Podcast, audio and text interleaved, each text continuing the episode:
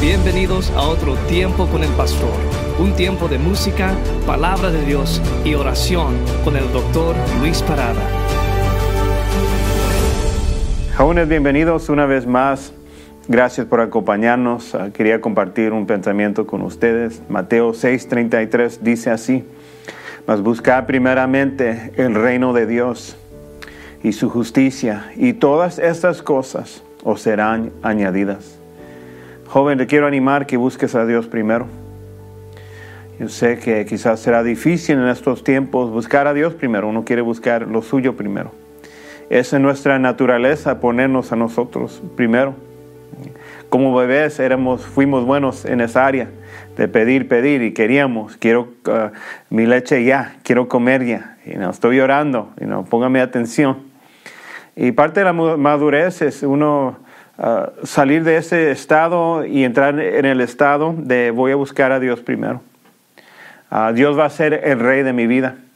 Y honestamente, la única manera de buscar a Dios es primero es por medio de buscar a Dios primero. No hay otro. Pero tú vas a encontrar que al buscar a Dios primero, Dios va a alinear todas las cosas en tu vida. Y algunas cosas van a salir de tu vida porque estás buscando a Dios primero.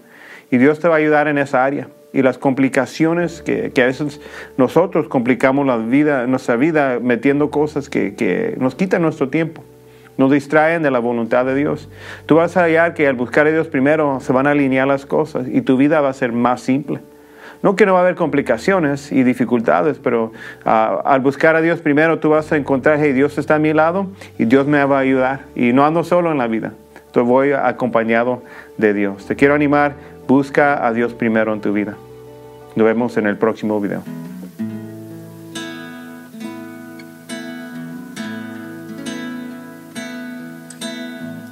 Cada vez que voy a la batalla a pelear,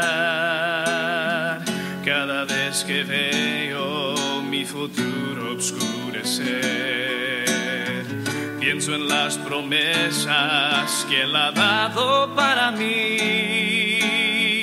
Como me enseñaste que en ti puedo vencer.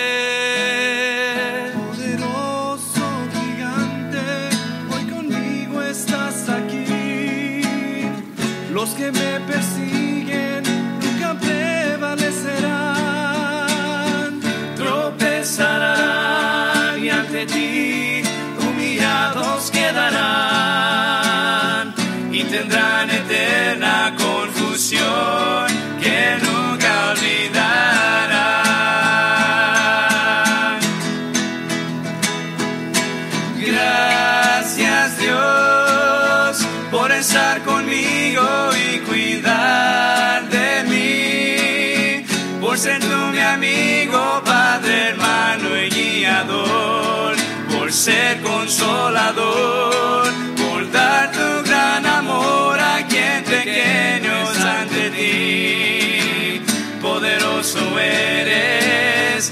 Eres, gigante tú eres, lléname de ti.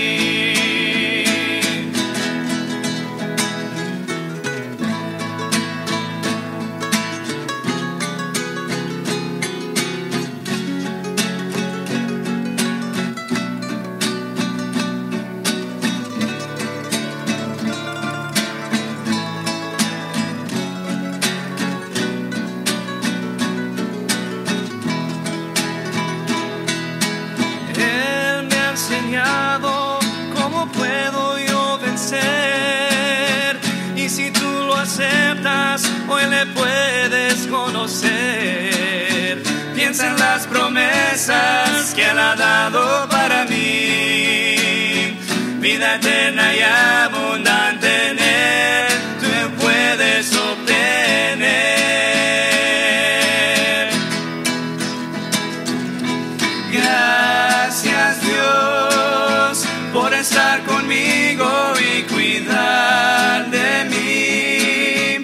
ser tú mi amigo, padre, hermano y guiador, por ser consolador, por dar tu gran amor a quien pequeño es ante ti. Poderoso eres, gigante tú eres, lléname de ti.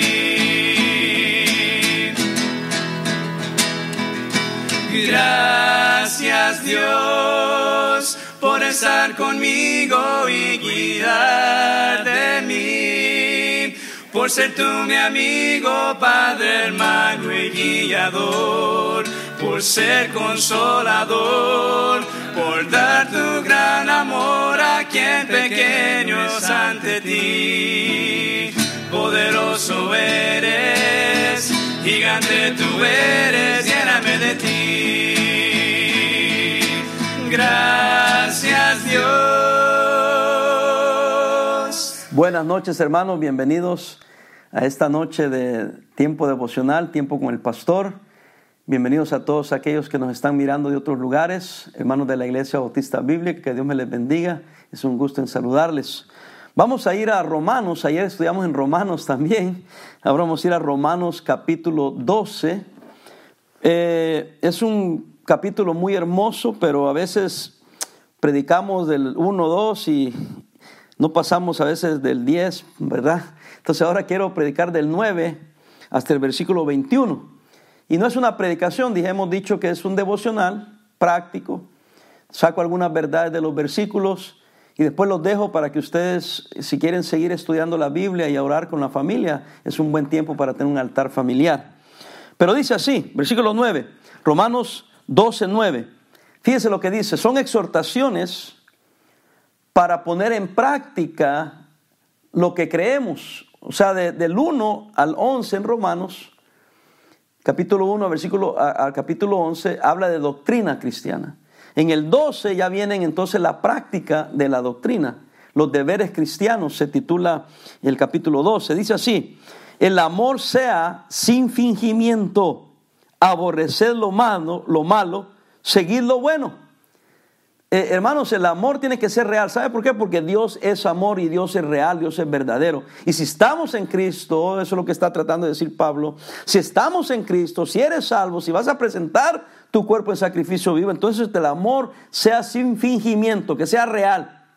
Versículo 10, y después dice, amaos los unos a los otros con amor fraternal, amor de hermanos. Como tenemos un solo Padre, somos hermanos. Amémonos con amor fraternal, de verdad, sin fingimiento. En cuanto a la honra, prefiriéndoos los unos a los otros. Esto es, difícil en cualquier sociedad. Que usted en lugar de que piense en usted mismo, piense en otros. Y en la sociedad de la institución que es la iglesia, y tenemos que pensar en otros. En la casa es más feliz el hogar donde cada miembro piensa en el otro y no solamente en sí mismo. Ponga en práctica su cristianismo. Versículo 11. En lo que requiere diligencia, fíjese lo que dice, no perezosos, fervientes en espíritu, sirviendo al Señor. Ah, qué tremenda exhortación. Aquí podemos ir por varias direcciones, déjeme enfocar. Si algo requiere diligencia, no seas perezoso. Cualquier perezoso va a fracasar en la vida. No podemos ser perezosos con las cosas de Dios, no podemos ser perezosos en el trabajo, no podemos ser perezosos en, la familia, tenemos que ser diligentes, entregados, con dice con espíritu, fervientes en espíritu. Y hagámoslo todo para servir al Señor, sirviendo al Señor. Versículo 12, gozados en la esperanza, sufridos en la tribulación, constantes en la oración. Dice que debemos de estar gozosos en la esperanza, sufridos en la tribulación, constantes en la oración. Versículo 13, compartiendo para las necesidades de los santos, practicando la hospitalidad. Qué tremendo. Ya son deberes cristianos, no solamente en el hogar, claro que hay que aplicarlo en el hogar, pero aquí habla también de compartir para las necesidades de los santos, de los creyentes. A veces la gente quisiera que la iglesia fuera la institución social. Pero ¿sabe quién es la institución social? Nosotros. Yo debo preocuparme de ayudar a otros, ser de bendición a otros, practicar la hospitalidad con otros. No podemos ser apartados de la misma sociedad, de la misma corporación que es la iglesia local. Porque nos gozamos de la esperanza, aguantamos en la tribulación, constantemente oramos con un amor real, un amor ferviente, un deseo grande de servir al Señor. Versículo 13, oiga, 14, perdón. Bendecid a los que os persiguen, bendecid y no maldigáis. El otro, día, el otro día hablaba sobre esto a los varones. Debemos de orar aún por nuestros enemigos, porque debemos de estar para bendecir a otros. En el contexto que se escribe esto, los cristianos en Roma estaban siendo perseguidos, pero déjeme aclarar, los estaban asesinando, los estaban matando. Y Pablo dice que si es verdad la doctrina, si en verdad crees esto, entonces presenta tu cuerpo en sacrificio vivo, practica tu cristianismo, oiga, bendice a los que les persiguen y bendigan, no maldigan. Casi como se me hace a mí que algunos cristianos estaban maldiciendo a aquellos que los estaban persiguiendo. Y yo no me puedo poner en, eh, decir solo criticarlos y juzgarlos porque no sé qué haría yo en semejante situación.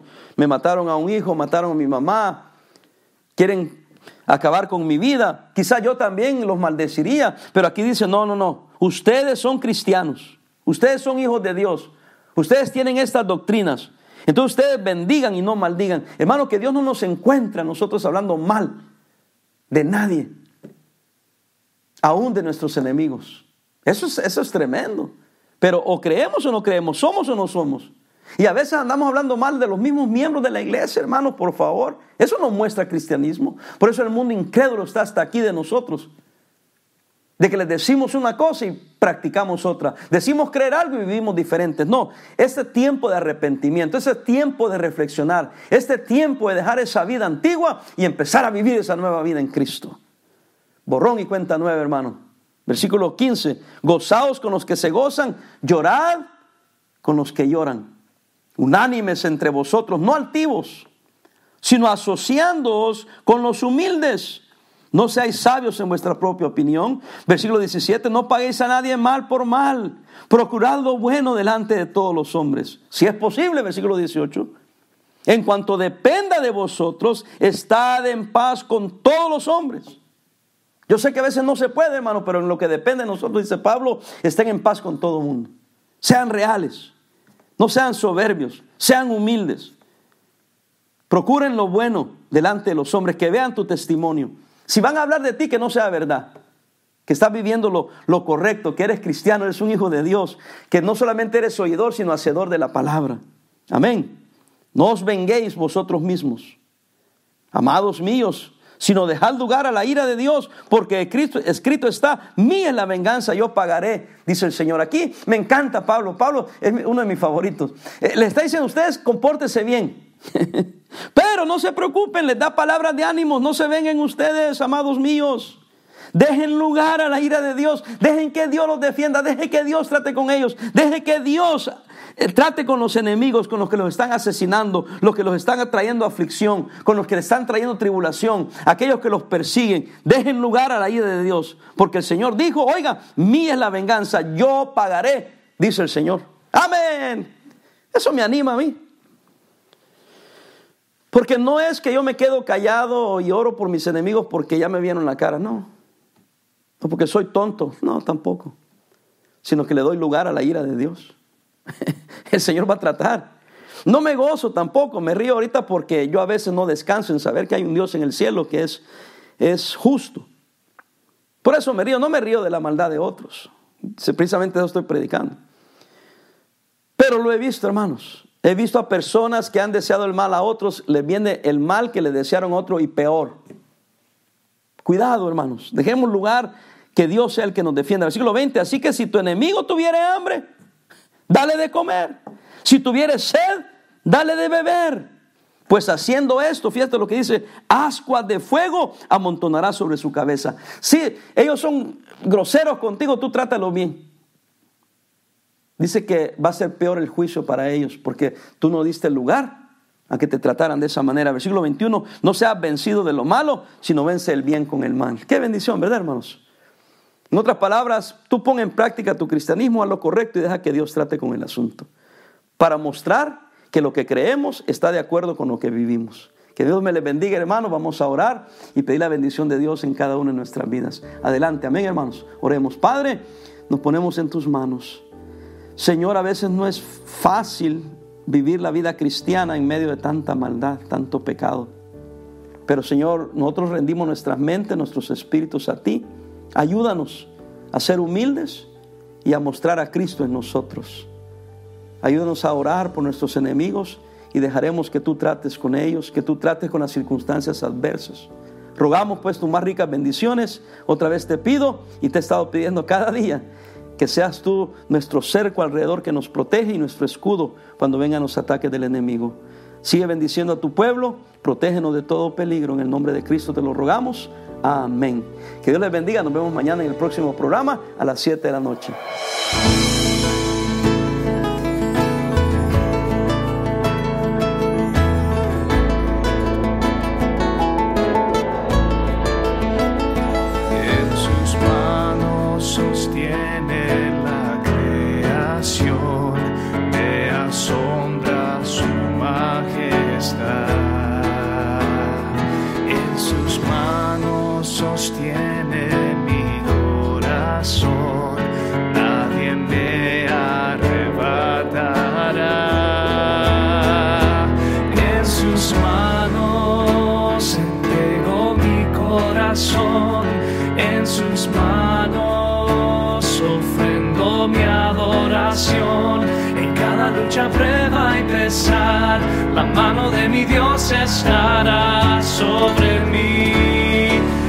manos viviré.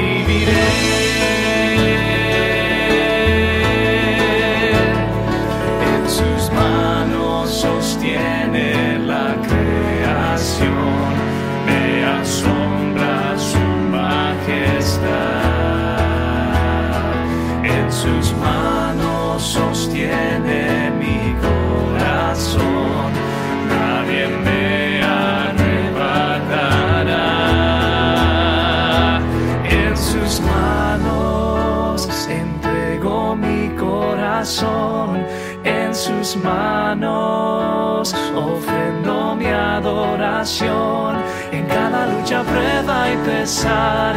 La mano de mi Dios estará sobre mí, en sus manos viviré. En cada lucha, prueba y pesar, la mano de mi Dios estará sobre mí, en sus manos viviré